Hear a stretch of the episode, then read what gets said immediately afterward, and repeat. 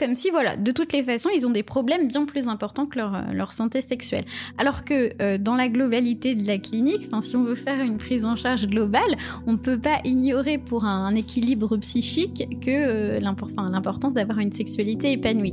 Et puis, au premier rendez-vous, en général, on parle de tout sauf de sexualité.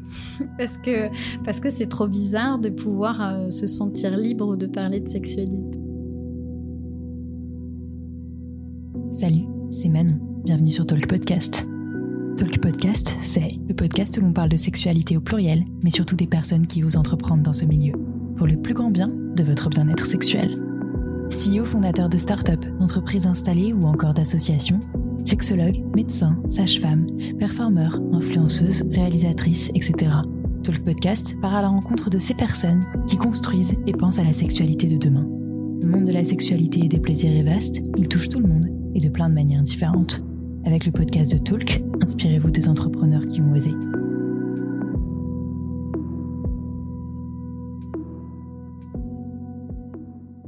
Donc, bonjour Edwige, merci beaucoup d'avoir accepté cette invitation. Salut Manon. Et de m'accueillir chez toi. Donc, comme je te disais, voilà, j'aimerais beaucoup savoir un peu plus, un petit peu qui tu es et que tu nous expliques ton activité, autant de Wikipédia, mais aussi ton rôle d'infirmière dans des centres et des hôpitaux psychiatriques. Oui. Donc aussi ce rapport sexualité psychiatrique est un sujet qu'on aborde jamais, je pense, on peut le dire, jamais. Jamais, mais je te rassure, même pas dans nos services. Voilà, du coup, voilà, qui es-tu d'abord, présente-toi, et puis après on discute, quoi. Ouais, et bien du coup, je m'appelle Edwige, j'ai 36 ans. Avant de créer Wikipédia, moi, j'étais et je suis toujours infirmière de la fonction publique, à ceci près que je suis infirmière psy, que j'ai jamais exercé dans d'autres services, et que j'ai la spécialité, alors je ne sais pas si c'est vraiment une spécialité parce que ça n'a pas toujours été le cas, mais en tout cas, j'ai développé dans les services psy différents dans lesquels j'ai pu travailler, des suivis autour de la sexualité. Alors, c'est pas vraiment des consultations de sexologie parce que je ne suis pas sexologue, mais c'est en tout cas des lieux de libre parole individuels ou de groupe pour des patients avec leurs spécificités et leurs troubles mentaux pour voilà, leur apporter un mieux-être au niveau de la santé sexuelle. Et c'est pas si simple que ça à faire. Et en fait, au bout d'un moment, dans ma vie professionnelle, c'est quelque chose dont je parlais pas forcément beaucoup, mais j'ai commencé à parler finalement aussi de sexualité pour tout le monde. C'est-à-dire, autour de moi, j'ai un peu essayé de libérer la parole, et notamment sur forte des comptes d'éducation sexuelle qui avaient commencé à lancer l'initiative, et qu'on remercie tous. Les premiers comptes, je me disais... Qu'est-ce que tu suivais, par exemple? Le premier compte que j'ai suivi, c'est Jouissance Club. Okay. Alors en fait, j'ai découvert sur le podcast de Vlan. Okay. Voilà, que j'adore. Et quand j'ai écouté ce podcast-là, je me suis dit, mais waouh, c'est génial. Alors c'est vrai que June, elle est illustratrice, mais je me suis dit, ça c'est possible sur Instagram. Je vais aller un petit peu voir... parce qu'elle fait, quoi. Et j'ai trouvé ça incroyable de pouvoir être libre de poster des sexes, des techniques, de vraiment libérer la parole. Et puis ensuite, évidemment, il y a eu Orgasme et moi, qui, je pense, a ouvert la voie vraiment de l'éducation sexuelle sur Instagram. Et c'est vrai que je me suis dit, c'est vraiment chouette, je vais voir un petit peu ce que ça crée dans mon entourage. Enfin, comment je peux, par exemple, juste reposter sur mon Instagram perso un post que j'ai pu voir. Ou aussi, j'avais posté, je m'emballe Clito avait fait une intervention sur Brut où elle parlait du clitoris. J'avais pu le reposter. Et c'est vrai que j'ai été sidérée, vraiment sidérée des réactions, parce que moi, je suis quelqu'un qui n'a jamais eu de problème de parler de ma sexualité ou de sexualité de façon générale. Bon, je savais que c'était un petit peu considéré comme bizarre, ou en tout cas, voilà, un peu, même parfois un peu stigmatisant, mais ça ne m'avait jamais dérangée. Mais là, c'est vrai que Je voyais bien que ça dérangeait et qu'on m'a plutôt questionnée sur mais vraiment qu'est-ce que tu cherches à poster. Alors c'était des articles de journaux ou de médias, enfin c'était pas du tout. De médias qui traitent de plein d'autres sujets qui sont pas spécialisés en plus. Non, ça pouvait être du Monde quoi, enfin ouais. Peu importe. Mmh. Mais voilà, ça venait faire réfraction en fait dans la sphère de l'intime. On va pas dire qu'Instagram c'est la sphère de l'intime, mais bon dans un cercle d'amis quoi, en se disant mais pourquoi elle fait ça, pourquoi. Alors du coup, j'ai été voilà, très interrogée, interloquée. Mais mon meilleur ami, lui, a une ouverture d'esprit, j'ai envie de dire normale. Hein. Et on a pu avoir cette discussion-là un soir un peu éméché, parlant de pourquoi, comment, qu'est-ce qui faisait que. Et lui à me dire, puisqu'on a travaillé ensemble en pédopsychiatrie, mais pourquoi tu créerais pas toi aussi un espace comme celui-là ? Parce que j'ai l'impression que vraiment, tu pourrais faire un truc un peu chouette. Parce que j'ai fait j'ai un master pour être prof en éducation, apprentissage et didactique et j'ai donné des cours de psychiatrie dans D'accord. les écoles d'infirmières. Et du coup, on imagine que ma pédagogie est quand même été mise en pratique plus d'une fois. Donc, et en fait, tu as fait des études d'infirmière spécialisée en psychiatrie. Ouais. Et en plus de ça, du coup... Alors, c'était avant. Non, mais j'ai d'accord. fait plein d'études. J'ai un doc de droit aussi. D'accord. Voilà, j'ai fait un tas de choses différentes parce que je cherchais un peu ma voie. J'étais animatrice pour enfants. Enfin voilà, j'ai fait vraiment plein de trucs. Quand même toujours beaucoup avant. Ça fait que 3 ans que je bosse avec un public adulte, mais avant vraiment beaucoup avec la petite enfance et l'enfance. Et du coup, voilà, mon meilleur ami me dit, bah, t'as quand même la pédagogie, l'expérience, etc. Pourquoi tu ferais pas un petit truc à toi ? Je suis pas forcément quelqu'un qui a une confiance en moi dingue. Donc au début, j'ai pensé en créant Wikipédia. On a trouvé Wikipédia au bout de 350 essais de noms un peu éméchés. Et puis quand on l'a trouvé, on était hyper contents. On trouvait ça, on trouvait que c'était chouette. Au début, pour Wikipédia, je m'étais dit, bah, je vais recenser tout ce que je vais trouver sur Internet... les médias de façon générale, que ce soit des articles, etc., pour vraiment faire une encyclopédie de la sexualité. Et j'imaginais pas forcément produire quelque chose. En tout cas, peut-être que je m'en sentais pas la légitimité ou pas la... C'est-à-dire que tu pensais relayer plutôt tout ce que tu voyais. Okay. J'avais pas du tout pensé que je ferais un contenu à moi, etc. Et en fait, très vite... au vu des questions qu'on pouvait me poser, je crois que j'ai réussi à recruter entre guillemets 100 de connaissances au tout début, mais en fait très vite les gens viennent aussi s'inscrire, parce qu'en fait même s'il y avait des comptes déjà présents, je crois qu'il y aura jamais assez de comptes d'éducation sexuelle. Bien sûr. Et que, en plus, la richesse de notre diversité de façon de traiter l'information sur tous les comptes d'éducation sexuelle qui existent, c'est que ça permet à des gens de se reconnaître plus dans un compte que dans un autre, ou d'une information traitée différemment qui va plus leur parler. Donc voilà, ça c'est vraiment trop chouette, et je crois qu'on est de plus en plus, et je trouve que c'est un peu rassurant. Mais voilà, je me suis dit, non, peut-être que je vais essayer de créer un petit truc... qui me ressemble, et puis en fait c'est parti comme ça. J'ai aussi je me suis mise à me remémorer ce que j'avais pu mettre en place dans mon travail, de petits ateliers d'éducation sexuelle pour ados, et puis voilà, et puis l'aventure était partie un peu malgré moi. C'était l'année dernière en fait. La semaine prochaine ça fait 1 an que j'ai fait mon premier post sur Wikipédia. C'est le 15 janvier. C'est le 19 janvier. Voilà. Donc, ouais. Ok. Donc voilà, c'est vrai que c'est allé un peu vite et que c'est une aventure un peu chouette et en même temps pas assez maîtrisée pour moi. Enfin voilà, c'est super et en même temps c'est effrayant. Parce que quand tu crées ce compte ou quand tu relais ces informations au début, tu penses t'adresser du coup finalement à ton entourage ou à des gens de ton âge, des gens qui étaient sur ton Insta en fait. Au début, voilà ce que je me suis dit, que souvent on s'imagine que la sexualité, c'est hyper important d'en parler pour les ados. Il y a un espèce de truc où c'est beaucoup plus simple de se dire que d'ailleurs les ados ont tout à apprendre, mais que nous forcément comme on est adultes, on sait forcément, on est autodidacte du cul. Et en fait, pas du tout, hein, moi la première. Donc, du coup, au début, voilà, c'était vraiment pour mes potes, petits frères et sœurs. J'ai 3 petits frères et sœurs, qui étaient, alors, surtout 2 d'entre eux, intéressés par la question. Et puis voilà, enfin, j'avais pas, je pensais pas en fait forcément à m'adresser à un public ado, mais ce qui s'est passé, c'est que j'ai pu passer à la radio très vite. Alors c'était juste un petit passage à la radio qui s'est répété 2-3 fois sur Fun Radio. Et là, ça m'a en fait apporté un public assez jeune. D'accord. Du jour au lendemain, c'est un peu là au début que Wikipédia a commencé à grandir, et donc ça m'a fait super peur parce que justement on se sent responsable une fois qu'on a une petite communauté qui se crée et des yeux rivés sur ce qu'on va écrire, et donc là du coup j'ai paniqué, et c'est vrai que tout de suite je me suis dit oh là là, je dois changer ma ligne de conduite parce que je m'étais imaginé faire des posts un peu plus trash, des choses un peu... C'est là quand tu dis jeune, du coup c'était mineur. Bah, c'était, oui, c'était clairement 13-20, quoi.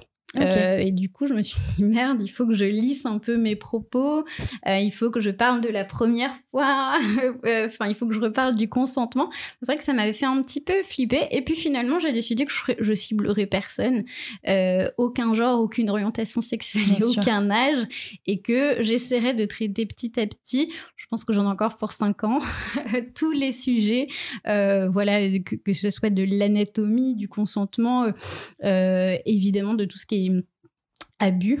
Un de mes prochains posts, ça va être sur l'inceste.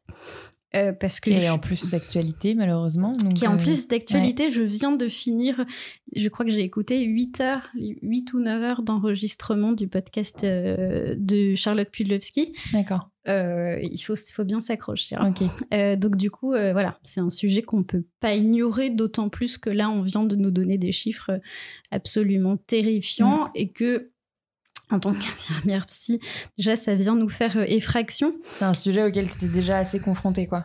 Ou... Alors, forcément plus que la population classique, parce que beaucoup de nos patients... Alors, nos patients sont des personnes, d'un, plus vulnérables, mais de deux, avec des vécus traumatiques forcément plus importants que la population. Parce qu'ils peuvent avoir développé une maladie psy après un traumatisme, justement. Bien sûr. Okay. Voilà, un vécu traumatique déclenche un certain nombre de mécanismes de défense qui peuvent être des mécanismes de défense qui viennent invalider. Ça peut être un état dissociatif, ça peut être une dépression, ça peut être un trouble de la personnalité, ou même très, très classique dans l'inceste, un refoulement qui fait qu'on oublie complètement ce qui s'est passé, une espèce d'anesthésie pour se protéger de l'impossible de faire vivre cette chose-là dans notre quotidien. Et puis, bon, évidemment, l'inconscient, lui, n'a pas oublié, et donc se manifestent des troubles qu'on n'arrive pas à lier à un traumatisme. Et puis, un jour, parfois, ça nous revient dans la tronche. Et donc, du coup, là, nous aussi, on a notre boulot à faire, mais malgré tout, en ayant écouté là le podcast sur plusieurs jours, parce que je trouve que c'est quand même un sujet très difficile, et en ayant quand même l'habitude d'avoir des patients avec un vécu incestueux ou incestuel, je ne m'attendais pas à des chiffres pareils. Ouais, moi aussi, j'ai redécouvert des chiffres auxquels je ne m'attendais pas du tout. Ouais. Non, je ne m'attendais pas à des chiffres pareils. Et sachant que moi, donc on parle d'un enfant sur 10, sachant que moi, je sais que forcément, la prévalence de mes patients est beaucoup plus importante que celle de la population classique, ça fait réfléchir. C'est vrai que j'ai forcément des patients pour lesquels j'ignore un passé de vécu, incestueux ou incestuel, et il va falloir se former plus que ça, quoi. Et justement, en termes de formation, que ce soit sur ce sujet-là précisément ou sur d'autres traumatismes, que ce soit lié à la sexualité ou pas, mais surtout à la sexualité, est-ce que du coup t'étais formée en école d'infirmière Pas du tout, j'imagine, oui. Pas du tout. En école d'infirmière, déjà, le temps dédié à la psychiatrie est infime. Enfin, clairement, une majorité... Alors, avant, il y avait une école d'infirmière pour la psychiatrie, une école d'infirmière pour les soins généraux, mais alors, c'est quand même, ça date de, je ne saurais pas te dire, mais plus de 40 ans. Aujourd'hui, on fait une formation généraliste, avec une petite partie sur les psychopathologies de façon générale, et ce qui est dédié aux psychotraumatismes, c'est de l'ordre de, je pense, 2%. Enfin, clairement, c'est pas une demi-journée de cours sur les 3 années et demie de formation. Ce qui est assez terrible, c'est que ensuite, ça se rattrape pas non plus. C'est-à-dire qu'une fois qu'on est en poste dans des services de psychiatrie, et qu'on bosse même avec des psychiatres, on n'est pas formé non plus. Enfin, c'est-à-dire qu'à part si ça vient de nous, notre désir personnel de trouver une formation spécifique en psychotraumatologie, et ben ça c'est peut-être possible, on peut nous l'accorder. Mais si, par exemple, c'est vrai que là, depuis que j'ai écouté ce podcast, je me dis que non, on n'est pas formé au psychotrauma et on est formé aux psychopathologies psy, mais spécifiquement les abus sexuels de façon générale, qui inclut l'inceste, on n'a pas de formation spécifique. Et d'ailleurs, quand on reçoit des patients donc au CMP, donc moi je travaille dans un centre médico-psychologique, okay, nous sont adressés des patients par des médecins traitants, par des gens qui ont connaissance de l'existence des centres, etc. Et lorsqu'il s'agit de patients avec des vécus, enfin, où on le sait d'emblée, c'est très rare, hein, mais ça arrive, tout de suite, on se dit « Ah, mais on n'est pas qualifié, on va les adresser à la plateforme psychotrauma, on va les adresser à des spécialistes. » Mais nous-mêmes, en fait, on ne s'est pas forcément remis en question, en disant bah, « Tiens, peut-être qu'il faudrait qu'on se forme. » Et c'est en ça qu'il y a un lieu dédié pour les gens, oui, qui ont des psychotraumatismes liés aux violences sexuelles. Oui, exactement. D'accord. Oui. Il y a des plateformes d'écoute aussi dédiées pour les violences sexistes et sexuelles. Et des plateformes d'écoute, mais il n'y a pas de lieu de prise en charge, de consultation. Si, en région parisienne, il y a. Mais c'est vrai que il serait quand même plus prudent que on soit formé, parce que déjà en première intention, on vient pas souvent nous consulter pour ça. C'est-à-dire que même si on a souvent la partie immergée de l'iceberg en première consultation, et les patients ne nous livrent jamais un vécu d'inceste au premier rendez-vous. Alors parfois on le sait via un courrier d'un autre spécialiste, mais d'accord, ça c'est différent. Mais si on était formé, on repérerait aussi peut-être plus facilement. Et encore une fois, les questions se poseraient aussi plus facilement, parce que par exemple, le mot inceste, c'est un mot difficile à prononcer. C'est un tabou même dans le milieu médical, hein, et même en psychiatrie. Et c'est aussi, je rebondis sur ça parce que sur les abus sexuels, les viols de façon générale, c'est en ça que je trouve parfois Instagram dangereux. C'est-à-dire que on fait de l'éducation sexuelle, et au bout d'un moment, peu importe le compte d'éducation sexuelle ou même l'influenceuse, bien-être, enfin voilà, il y a un moment donné où les gens parlent de viol. Et ils parlent de viol en méconnaissance de cause. Alors, je parle pas de vécu personnel, mais je parle au point de vue psychopathologie, clinique, psychiatrique et psychologique, et j'ai pu voir plusieurs fois des personnes écrire « Venez me parler en MP si vous avez été victime ». Alors, des personnes très au fait de, par exemple, de ce qui se passe sur noustoutes.org, avec des phrases toutes faites, etc., mais qui, je pense, ne prennent pas la mesure de ce qu'elles vont déjà recevoir en MP, parce que malheureusement... Si on imagine que 10% de la population a été victime d'inceste, c'est bien plus pour tout ce qui est dans les abus sexuels. Donc en fait, c'est énormément de monde. Et que ce qu'on va venir leur déposer est absolument terrible à recevoir. Et qu'il y a des choses à mettre en place tout de suite. Des façons de réagir qui sont... en fait, qui ne devrait être recueilli que par des professionnels ou par des gens présents physiquement. C'est là où moi, j'ai toujours une crainte. Les gens pensent que la sexologie, c'est hyper cool. Honnêtement, moi, pour rien au monde, je vais être sexologue en cabinet. Hein. Pourquoi, du coup ? Parce que, du coup, c'est... 50% des gens qui viennent frapper à la porte d'un sexologue ont un vécu de traumatisme sexuel.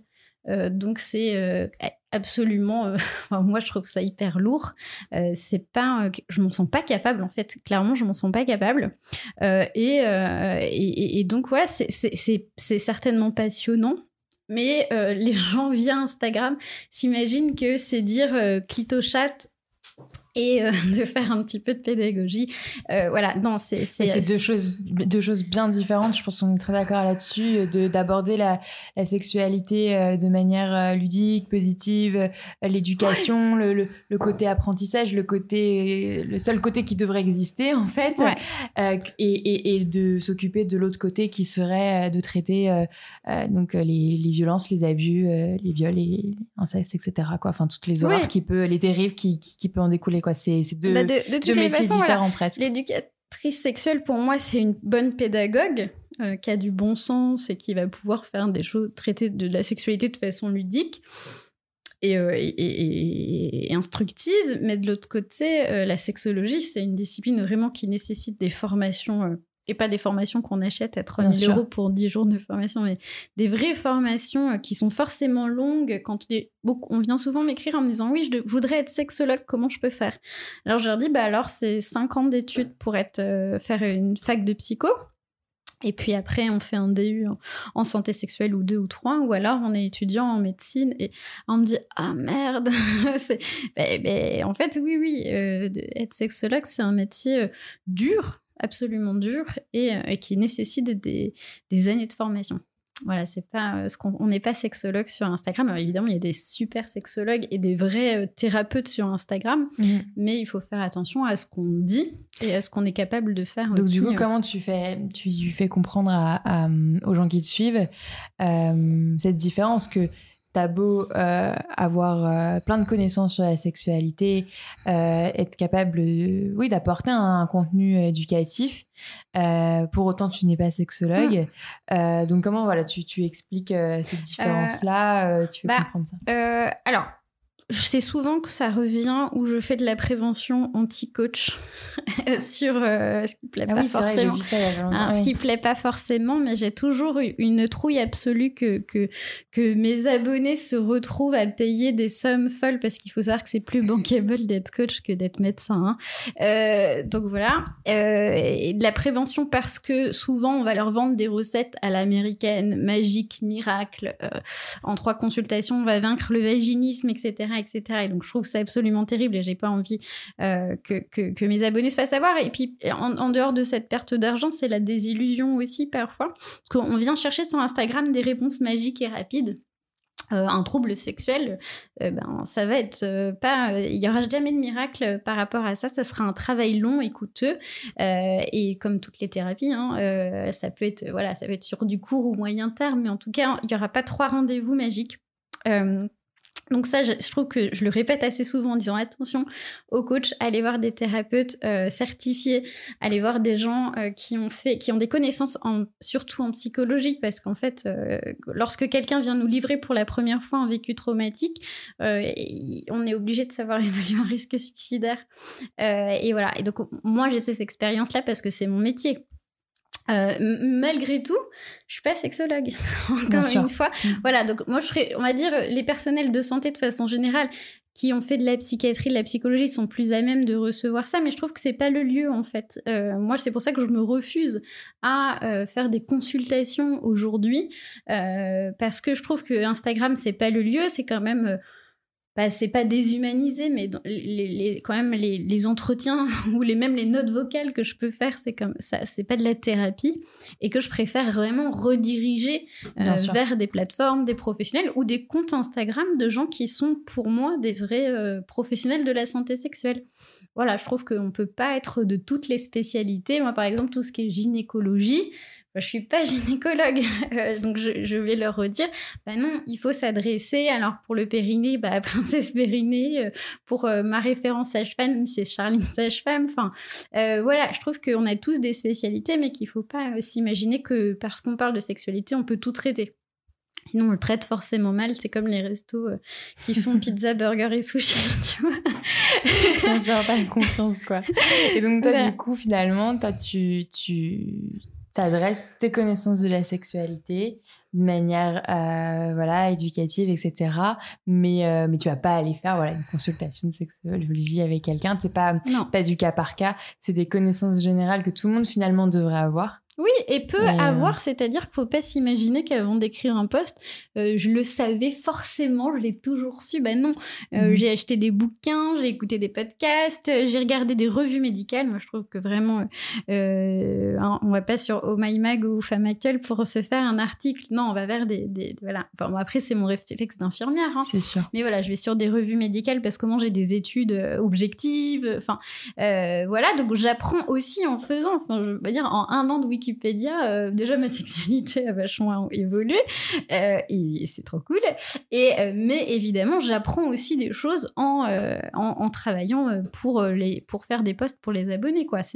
Là, je vais essayer dans mes prochains posts, peut-être dimanche, de faire sur les troubles de l'éjaculation précoce. Voilà, j'ai pas dit, je l'ai pas forcément expérimenté dans mes rencontres amoureuses, et ben forcément, voilà, j'ai appris, quoi. De toute façon, il n'y a pas... Voilà, on n'est pas en sexualité autodidacte de la sexualité, ça n'existe pas. Et même en dehors de la gynécologie, pour laquelle je ne suis pas spécialisée, en dehors par exemple, de pratiques type le tantra, ou pour lesquelles je n'étais pas spécialisée, et je m'adresse encore une fois, beaucoup dans mes posts, à des gens spécialisés concernés. Pour faire mon petit guide LGBTQIA+, je l'ai fait relire par des abonnés concernés, pour être sûre de ne pas dire une connerie, pour être sûre surtout de donner une information fiable et surtout de ne pas être maladroite dans ce que je pouvais faire. Pour faire un post sur le shibari, je me suis adressée au responsable de l'école des cordes. Enfin voilà, même juste si on parle de pratiques sexuelles, quand je méconnais, je m'adresse aux concernés, quoi. Bien sûr. Et du coup, je pense que ça fait que du coup, le contenu est... Bon, ça me rassure aussi de dire que voilà, je vais donner de l'information fiable. Et puis aussi, ça met... je vais faire un post sur le libertinage avec une personne aussi concernée par les clubs libertins. Et ça permet de rencontrer des gens, de mettre aussi un petit peu en lumière des comptes ou des projets. Et voilà, c'est ce qui fait que c'est un petit peu chouette. Et personne n'est tout puissant ou tout sachant de la sexualité. L'éducation sexuelle n'appartient à personne, quoi. C'est sûr. Mais du coup, même si je pense qu'on pourra continuer très longtemps sur ce sujet-là, ouais. Sur comment oui, c'est un vrai travail. Encore une fois, je pense que je le répéterai jamais assez d'être influenceuse dans ce milieu-là. Comme dans d'autres, mais encore plus dans le milieu de la sexualité. Du coup, par rapport à ton rôle d'infirmière en psychiatrie, est-ce que tu peux un peu plus nous expliquer en quoi ce que tu faisais était vraiment exceptionnel et quelles questions ou quels sujets finalement t'abordais avec tes patients pour montrer à quel point il me semblait, c'est ce que tu m'avais dit, dis-moi si je me trompe, que les questionnements qu'on peut avoir autour de la sexualité étaient assez communs à tous et toutes, peu importe notre état, notre psychisme à ce moment-là. Et aussi, bien sûr, les petites différences, et en quoi c'est encore plus important peut-être d'avoir des personnels de santé qualifiés dans ce genre de lieu. Alors je sais pas si c'est exceptionnel, en tout cas c'est rare. C'est-à-dire que vraiment la sexualité en psychiatrie ne se parle pas. C'est un tabou au même titre que c'est un tabou dans la société. Malheureusement, même si on peut imaginer qu'on est plus au fait de la santé sexuelle, c'est pas le cas. Et souvent, on veut s'imaginer, nous les thérapeutes en psychiatrie, je parle de l'infirmière psy ou psychiatre, que nos patients n'ont pas de vie sexuelle. Comme ça règle le problème. C'est un peu comme pour les personnes handicapées, mais j'avais fait juste un épisode, mais après j'avais parlé aussi avec des personnes handicapées, que jeunes ou vieux d'ailleurs, à partir du moment où ils sont vus comme handicapés, les problèmes qu'ils peuvent avoir qui découlent de leur handicap passent avant leur sexualité, et s'ils osent poser une question, c'est mais non, mais c'est la dernière des choses qu'on regardera finalement, c'est ça ? Alors déjà, c'est même pas ça, c'est-à-dire qu'on n'en parle pas du tout. Même entre nous, c'est vraiment un sujet qui n'est pas abordé, comme si voilà, de toutes les façons, ils ont des problèmes bien plus importants que leur santé sexuelle. Alors que dans la globalité de la clinique, si on veut faire une prise en charge globale, on ne peut pas ignorer pour un équilibre psychique que l'importance d'avoir une sexualité épanouie. Du coup, on s'imagine souvent surtout sur les patients psychotiques. Alors, est-ce que tu peux préciser qu'est-ce que tu entends par psychotique? Parce que là, ça a tué. Alors, c'est hyper compliqué en deux mots. On va dire une des psychoses les plus connues, c'est la schizophrénie. Okay. Et qui, alors, c'est vraiment les psychoses, de toute façon, un ensemble de pathologies hétérogènes. Donc, il y a autant, on va dire, de psychoses que de psychotiques. Hein. Tous les patients ne se ressemblent pas, mais ils ont en commun d'avoir une vision de la réalité erronée, on va dire, de façon... c'est vraiment... Okay. C'est vraiment vulgaire, mais voilà, en tout cas... un réel qui n'est pas le nôtre et on s'imagine souvent, parce que dans les symptômes négatifs de leur pathologie, il y a une espèce d'anédonie. Alors l'anédonie, c'est un petit peu la perte des envies. Ok. Et du coup, on s'imagine qu'il n'y a pas de désir. Il n'y a pas de désir chez ces patients-là, parce que c'est vrai qu'il y a une espèce d'aboulie, c'est un peu compliqué à expliquer, mais qui fait que voilà, on s'imagine que s'il n'y a pas de plaisir, d'envie, il n'y a forcément pas de désir, alors qu'il y a des études... Comme chez les dépressifs. Comme chez les dépressifs. On dit que des choses qu'on voit chez les dépressifs, c'est le plus l'envie de rien, finalement. Voilà, mais la perte des envies. Évidemment, c'est un des... du coup, on aurait plus, soi-disant, plus de désir sexuel, alors c'est pas forcément vrai non plus chez eux. Une espèce, on s'imagine ça dans la boulie. On dit qu'il y a une espèce de volonté diminuée, une apathie comme ça qui ferait que... et puis un émoussement affectif. Alors, c'est une difficulté à ressentir les émotions de façon générale. Du coup, on s'imagine que le désir est inexistant. Et il y a des études qui ont été faites, des études sérieuses dans des revues médicales sérieuses, sur des femmes schizophrènes qui ont montré que du point de vue du désir, il était quasiment similaire à des femmes non schizophrènes. Et alors, la différence, parce qu'il y en a une, c'est qu'elles avaient des sexualités non satisfaisantes, assez pauvres, puisque... la schizophrénie vient évidemment faire des relations interpersonnelles assez limitées quand même, et avec plus de dysfonctions sexuelles. Mais du point de vue du désir, il était quasiment... aussi important et égal à celui des femmes classiques. Mais nous, en psychiatrie, on veut s'imaginer qu'il n'y a pas de désir. En fait, c'est pas eux qui ont des problèmes à parler de leur sexualité, parce que leurs difficultés psychiques, leurs troubles font que parfois ils n'ont pas de filtre, eux. C'est, pas du tout parfois, mais qui font que voilà, il y a des facilités à parler de sujets comme ça sans filtre. Mais c'est en fait par manque d'interlocuteurs que la sexualité des patients ne se parle pas. Alors, ils vont pouvoir raconter, quand moi je vois des patients en entretien, des fois ils vont me livrer des anecdotes de quand ils ont essayé de parler de sexualité. Et puis les réponses qui leur ont été données ou l'ignorance de la question.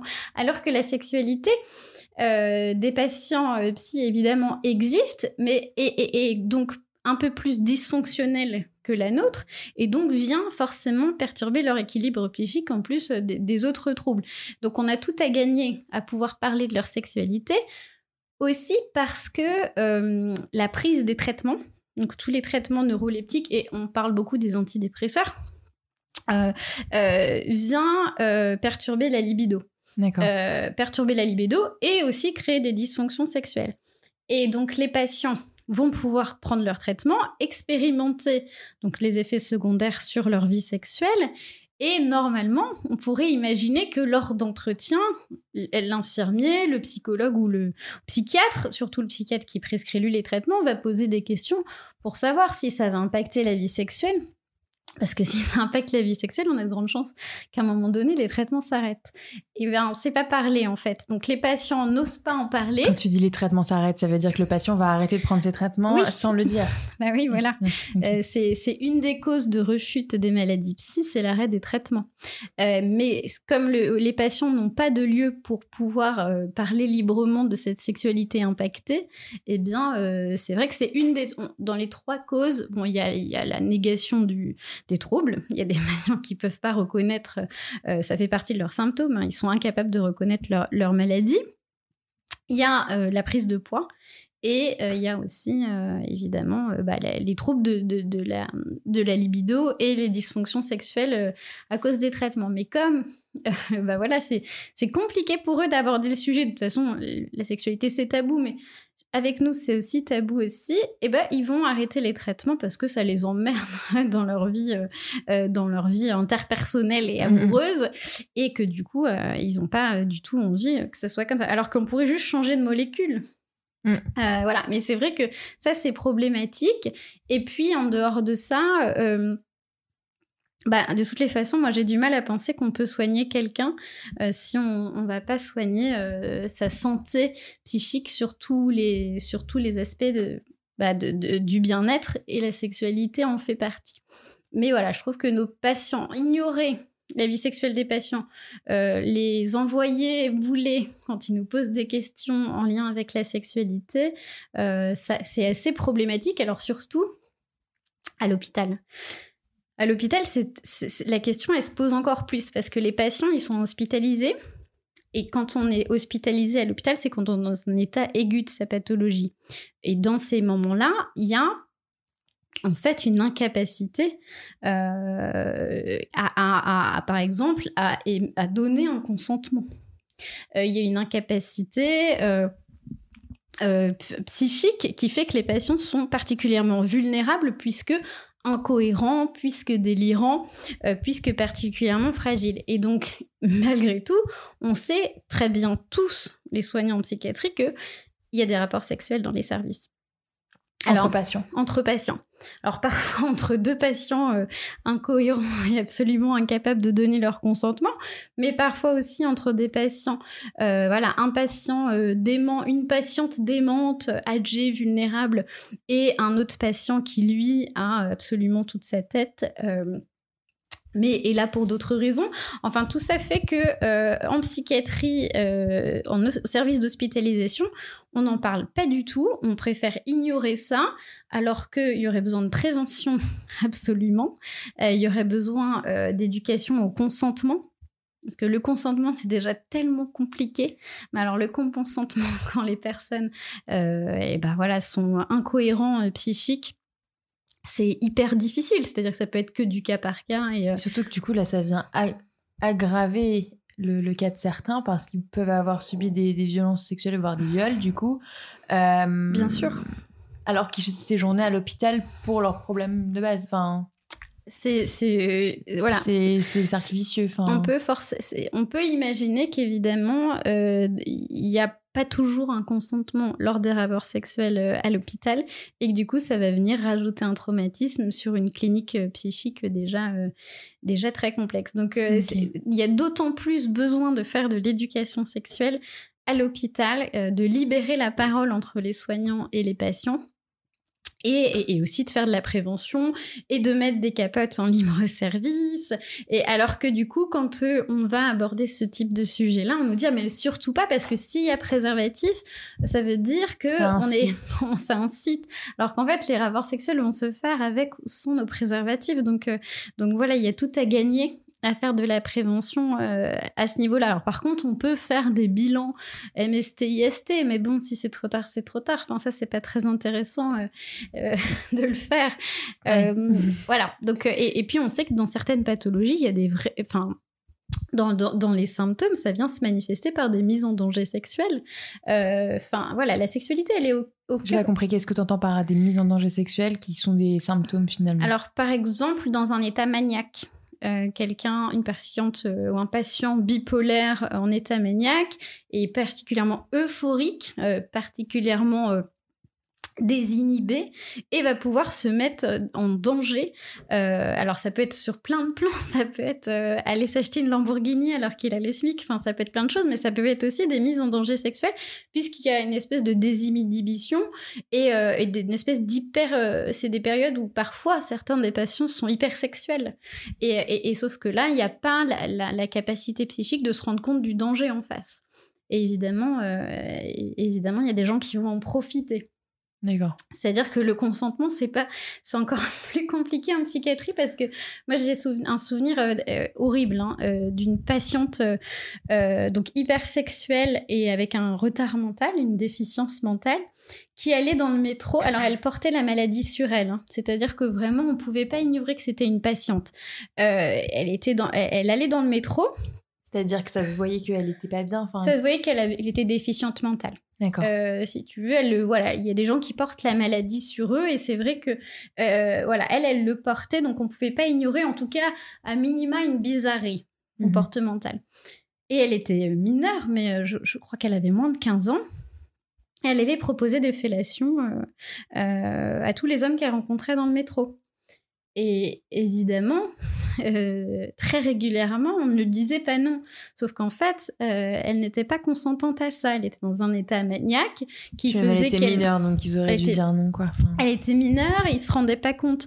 Enfin, elle ne se rendait pas compte du danger que c'était pour elle d'avoir ces pratiques-là. Et évidemment, derrière, y a des gens qui se laissaient faire et qui pouvaient après invoquer le fait qu'elle avait proposé d'elle-même. Alors, le consentement en psychiatrie, c'est quand même quelque chose de très particulier. Mais voilà, dans des états maniaques comme ça, il y a de l'hypersexualité dans la manie et qui va vraiment mettre en danger nos patients sérieusement.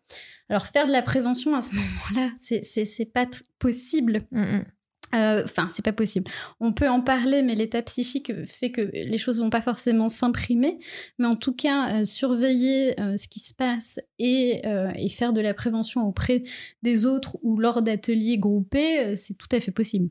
D'accord, mais et du coup, tes patients, ils étaient soulagés finalement de pouvoir t'en parler parce qu'ils avaient enfin une oreille pour les écouter pour ce sujet-là, ou est-ce que t'as ressenti ce genre de choses? Parce que j'imagine que si c'est quelque chose dont ils peuvent jamais parler, si c'est des gens qui viennent souvent faire des consultations ou faire des séjours, je sais pas exactement selon les maladies, etc. Mais enfin, voilà, qui sont habitués à consulter des psychiatres ou des infirmières en psychiatrie, c'était l'une des rares. C'est vrai que... Alors déjà, je crois que ça soulage pas que mes patients. Je crois que ça soulage aussi les collègues. Oui, c'est ça. Ouais. C'est-à-dire que maintenant que...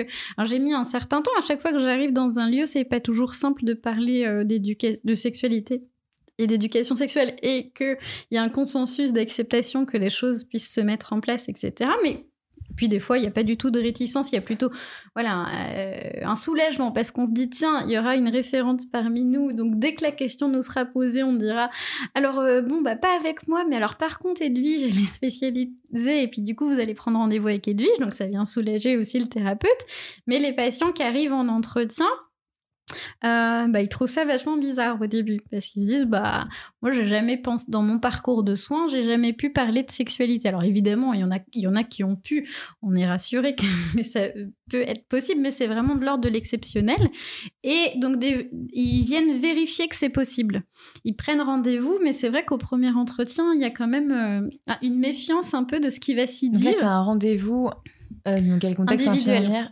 infirmier, parce que du coup, comme t'es pas sexologue, peut-être qu'il y a des sexologues spécialisés en psychiatrie, je sais pas, mais du coup, c'est dans quel contexte, non ?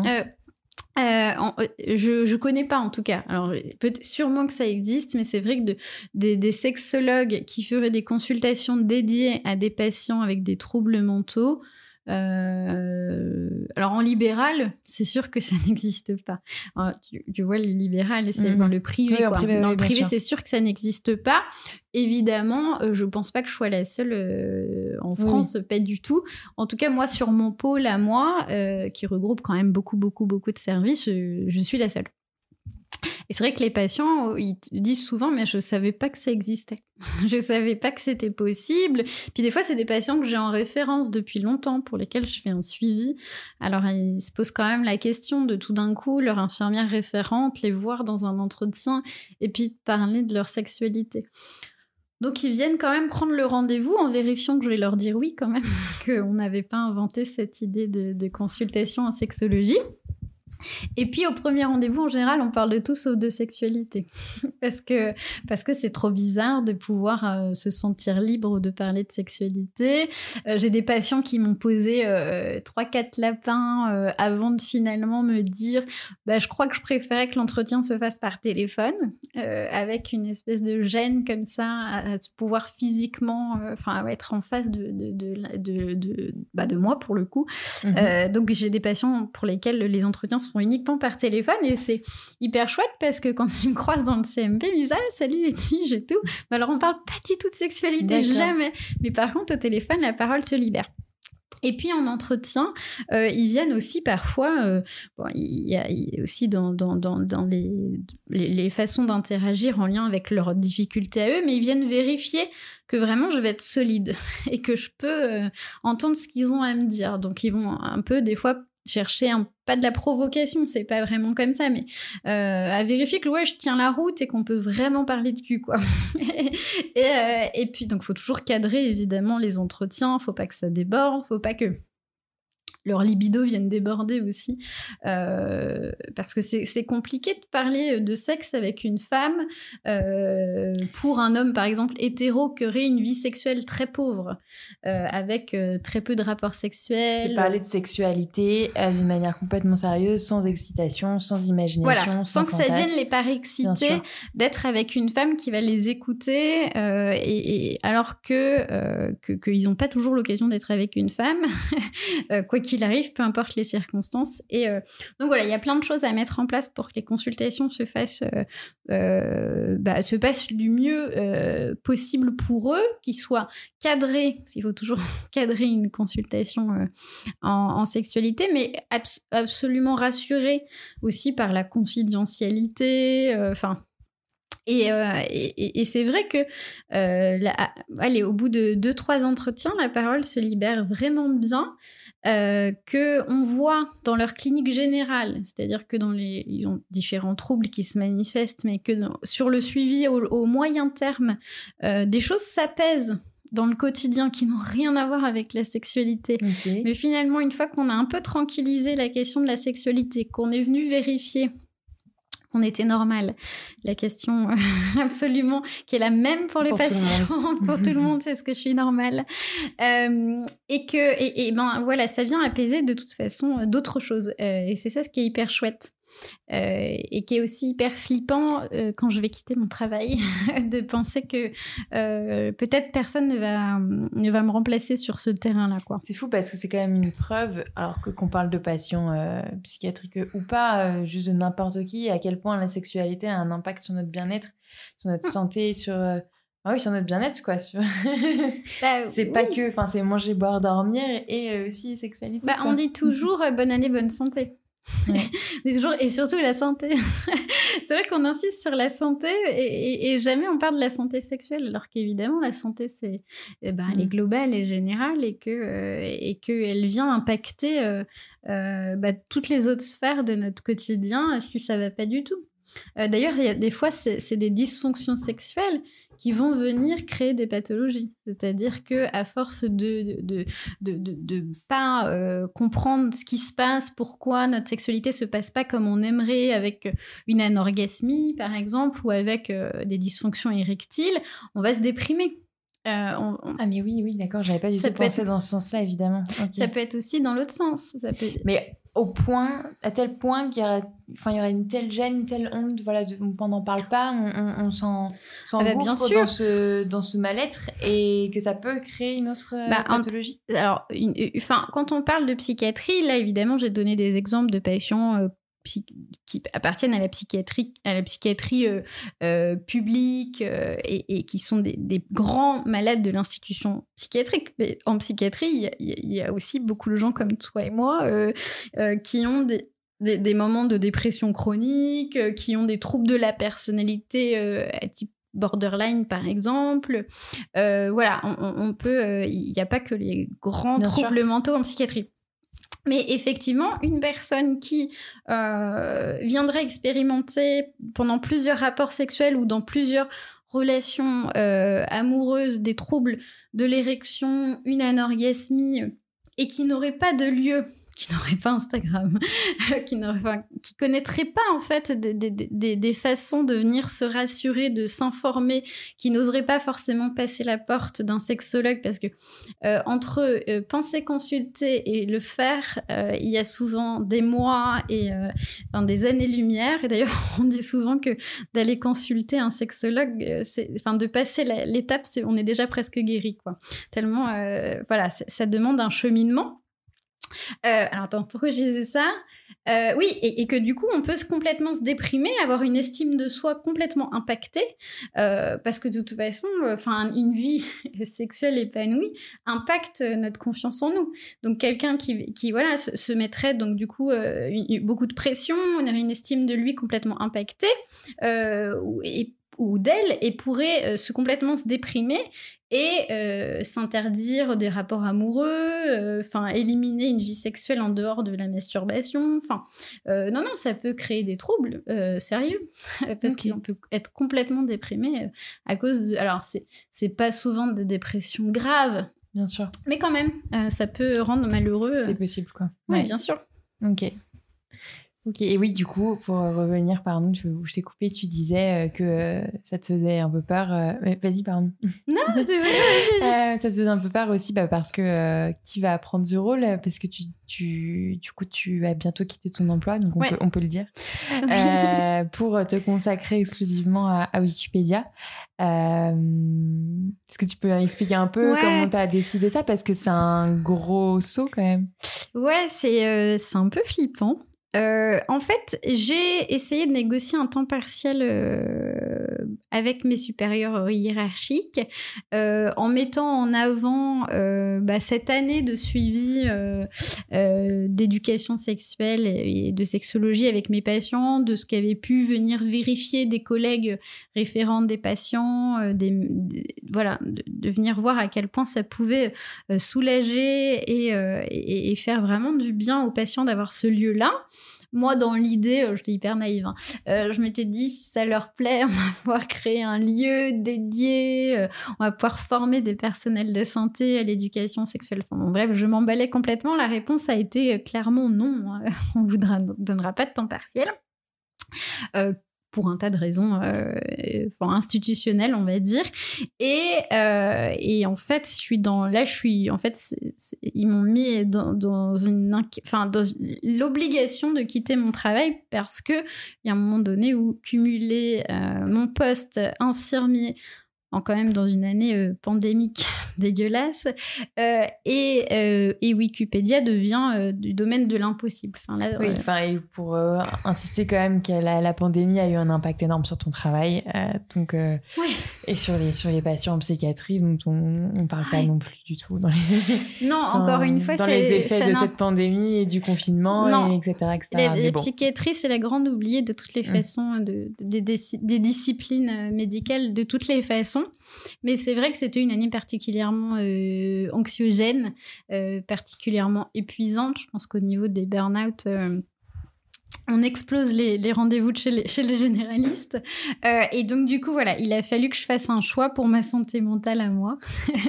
Et du coup, ce choix, c'est de prendre une disponibilité d'1 an de la fonction publique pour pouvoir expérimenter Wikipédia à temps plein.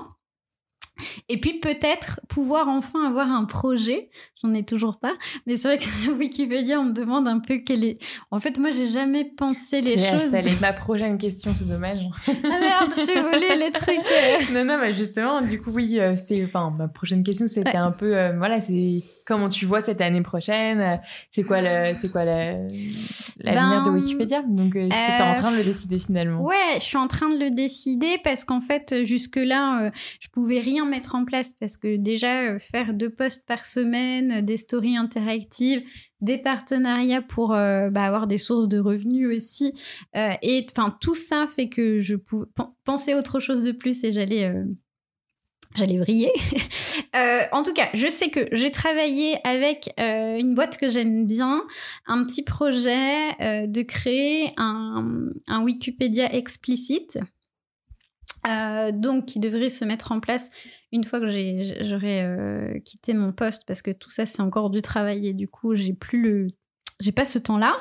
Donc, il y aurait ce projet-là de créer un petit Wikipédia explicite, c'est-à-dire c'est pas forcément explicite dans le sens où ce serait, c'est pas de la pornographie, on peut se après on peut être explicite sans être pornographique, voilà. Mais, okay. Mais vraiment où j'aurais pas la censure d'Instagram qui me fait parfois des insomnies incroyables, où je pourrais aussi faire des lives parce que j'ai toujours pas le souhait et en tout cas je suis pas assez à l'aise avec le fait d'être filmé de façon publique, voilà, avec des petits lives un peu plus personnalisés, avec des possibilités de faire des tutos explicites pour le coup, parce que voilà, il y a Agathe d'Aventure en Orgasme qui fait des tutos légumes géniaux. Ils sont incroyables. Qui est vraiment, voilà, qui est exceptionnel. Mais c'est vrai qu'il n'y a pas longtemps, moi j'ai pu faire, alors ils avaient demandé un tuto branlette.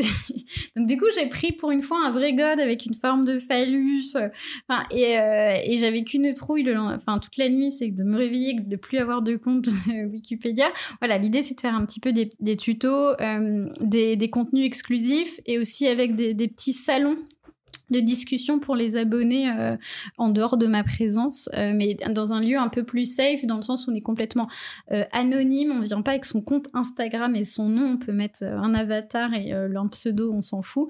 Voilà, donc ça c'est un des projets un peu chouette. Une plateforme à part dédiée. Ouais, en fait c'est comme...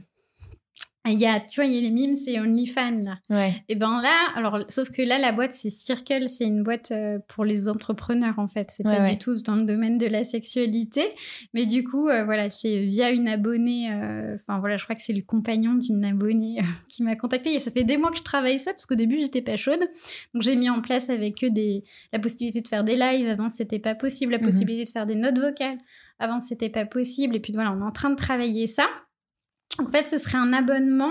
Je négociais aussi l'abonnement le plus bas parce que l'idée, c'est pas que ça coûte cher, c'est que ça soit, on va dire, pas accessible au grand public pour moi aussi me protéger de ce que je vais pouvoir faire et pour que ça soit aussi plus intime pour les personnes qui s'abonneraient. Personnalisé finalement. Voilà, personnalisé, mais ce serait pas en concurrence avec Wikipédia, ce serait tout ce que je peux pas faire sur Wikipédia. Donc de toute façon, c'est pas des choses qu'on aurait pu voir sur Wikipédia. Et donc du coup, j'ai négocié un abonnement, je crois c'est 4,99. Trop bien. Donc c'est vraiment, je peux pas faire plus bas parce qu'eux, ils vont pas s'y retrouver. Bon, c'est un demi-paquet de clopes, quoi. Donc voilà. Dit comme ça, c'est voilà. C'est vraiment savoir. Je sais que ça fait, je sais que ça va embêter. Enfin, j'ai pu déjà en discuter en toute transparence avec les abonnés sur une soirée questions-réponses sur ça. Je sais que ça peut embêter certaines personnes. Le but, c'est pas d'exclure du tout, parce que de toutes les façons, je vais limiter le nombre d'abonnements aussi. C'est vraiment de pouvoir faire des choses en sécurité pour moi, en sécurité pour eux, un peu plus intime. Et puis, sans censure, c'est un peu cool quand même. J'avoue que des fois, j'en ai marre de me brider. Et aussi... Parce qu'en plus, là, on parle vraiment de censure, pas de choses explicites. On parle de censure, juste déjà dans mon vocabulaire. Et puis, un phallus en plastique, quoi. C'est-à-dire que même pas innervé. Non, juste... voilà. Quelque chose qui ressemble à la vraie vie, quoi. C'est ça. Donc là, ça va me permettre de pouvoir faire ça, de pouvoir montrer aussi... Je m'étais fait censurer sur un dessin de téton. Enfin, c'est quand même ridicule de penser que c'est possible encore. Ça, je pense que tout le monde... Donc, voilà, si je peux faire ça. Aussi, j'aimerais, en fait, en dehors de Wikipédia, et pas forcément visible sur Wikipédia, travailler quand même dans le médico-social, c'est-à-dire réfléchir à des interventions dans les maisons de quartier, réfléchir à des interventions dans des associations. En fait, j'ai besoin de l'humain. J'avoue que l'idée de travailler... Alors, je vais prendre des bureaux en coworking et tout, parce que sinon, je vais me flinguer. Je sais pas comment font les gens qui bossent chez eux. Moi, j'ai vraiment besoin de relations interpersonnelles physiques, quoi. Mais j'ai besoin aussi de médico-social. Enfin, c'est vrai que j'ai peur de pas m'y retrouver si j'interagis que derrière mon écran. Et si je gagne ma vie que par des partenariats, même si je m'éclate et je découvre des choses extraordinaires, c'est quand même incroyable. C'est l'imagination qu'ont les gens qui font des sextoys et autres accessoires bien-être. Bah, du coup, je te l'ai pas ramené ce soir, mais je ramène bientôt. Oui, Non, mais tu vois, par exemple... normalement, j'en parle pas trop sur le podcast, mais oui, le clone pussy pour mouler sa vulve, typiquement, voilà. Non, mais c'est génial. Enfin, tu vois, et le Willy, enfin, tu vois, de penser que... Bah, tu vois, moi, j'aurais été bien incapable de ça. Moi, j'ai pas... de penser cette créativité-là qu'on peut pouvoir être chez soi. Et avant, c'était les moules des pieds des enfants. Et puis aujourd'hui, on va pouvoir mouler sa chatte pour regarder enfin à quoi elle ressemble. Parce que parfois, ça peut être un biais déjà pour s'observer. Mais ça peut être quand même des cadeaux autrement originaux que des chocolats à Noël, quoi. Et du coup, non, c'est le champ des possibles au niveau des love shops, des sex toys, du bien-être sexuel, etc. est génial et je m'éclate. Mais voilà, c'est de base, moi, je pense que je suis quelqu'un qui a besoin de l'humain. Bien sûr. Et j'ai besoin aussi du médico-social. Il y a quelque chose où c'est un public auquel je suis très attachée, quoi. Sinon, j'aurais choisi la psychiatrie... dans le privé, etc. Voilà, j'aurais aussi voulu faire des interventions. Alors, j'ai quand même été contactée là pour intervenir dans des maisons de quartier, mais plein de choses, voilà, que je mettrai pas forcément sur Wikipédia. J'ai pas toujours, on va dire qu'il y a une espèce de pudeur sur tout ce qui peut être de l'ordre du bénévolat et des voilà. Enfin, non, mais normal. Enfin. Mais en tout cas, voilà. Mais par contre, j'ai pas de grands projets. Ça fait déjà beaucoup quand même là. Si, c'est, oui, voilà. Non, c'est déjà chouette. Cette plateforme qui est quand même un gros projet et beaucoup de travail, j'imagine. Ouais. Donc toujours Wikipédia et ensuite cette partie médico-sociale ou intervention, enfin peu importe la manière dont tu vas le continuer. Ouais, c'est encore en chantier, mais... Ça fait quand même 3 activités bien distinctes. Ouais, alors aussi dans l'idée, j'aurais un peu de repos. Quand même. J'avoue que voilà, j'aurais rien contre avoir, une fois que j'aurais quitté mon boulot, un ou 2 jours off et quelques soirées. Un peu plus, peut-être. Parce que je crois que, voilà, concrètement, ça se compte sur les doigts d'une main les jours de repos que j'ai eu depuis 1 an. Et que je pense pour aider les autres, voilà, faut être quand même dans une bonne santé mentale et physique. Donc voilà, l'idée c'est aussi un peu de me reposer, mais je manque pas d'idées, je crois, et du coup j'ai du mal à me réfréner quand je pense que derrière ça peut aider ou ça peut apporter des choses. Voilà, mais non, je vais essayer de m'astreindre à des horaires quand même, mais donc voilà, plein de choses, et puis j'espère d'autres idées. Souvent en fait les idées elles viennent pas de moi, c'est des gens qui me sollicitent et qui ont des bonnes idées pour moi, alors ça c'est vraiment chouette. Ok, super, donc on te souhaite d'abord du repos. Ouais, merci. Et ensuite de bien commencer sur ces trois projets. Ouais, merci beaucoup d'être venue à la maison. Merci beaucoup. On s'arrête là. Merci d'avoir écouté jusqu'au bout. Si vous avez aimé cet épisode, encore une fois, ça serait super si vous pouviez le partager autour de vous et surtout vous abonner et mettre des petites étoiles sur Apple Podcast. N'oubliez pas également de suivre le compte Instagram talk-univers. Merci encore et à très vite.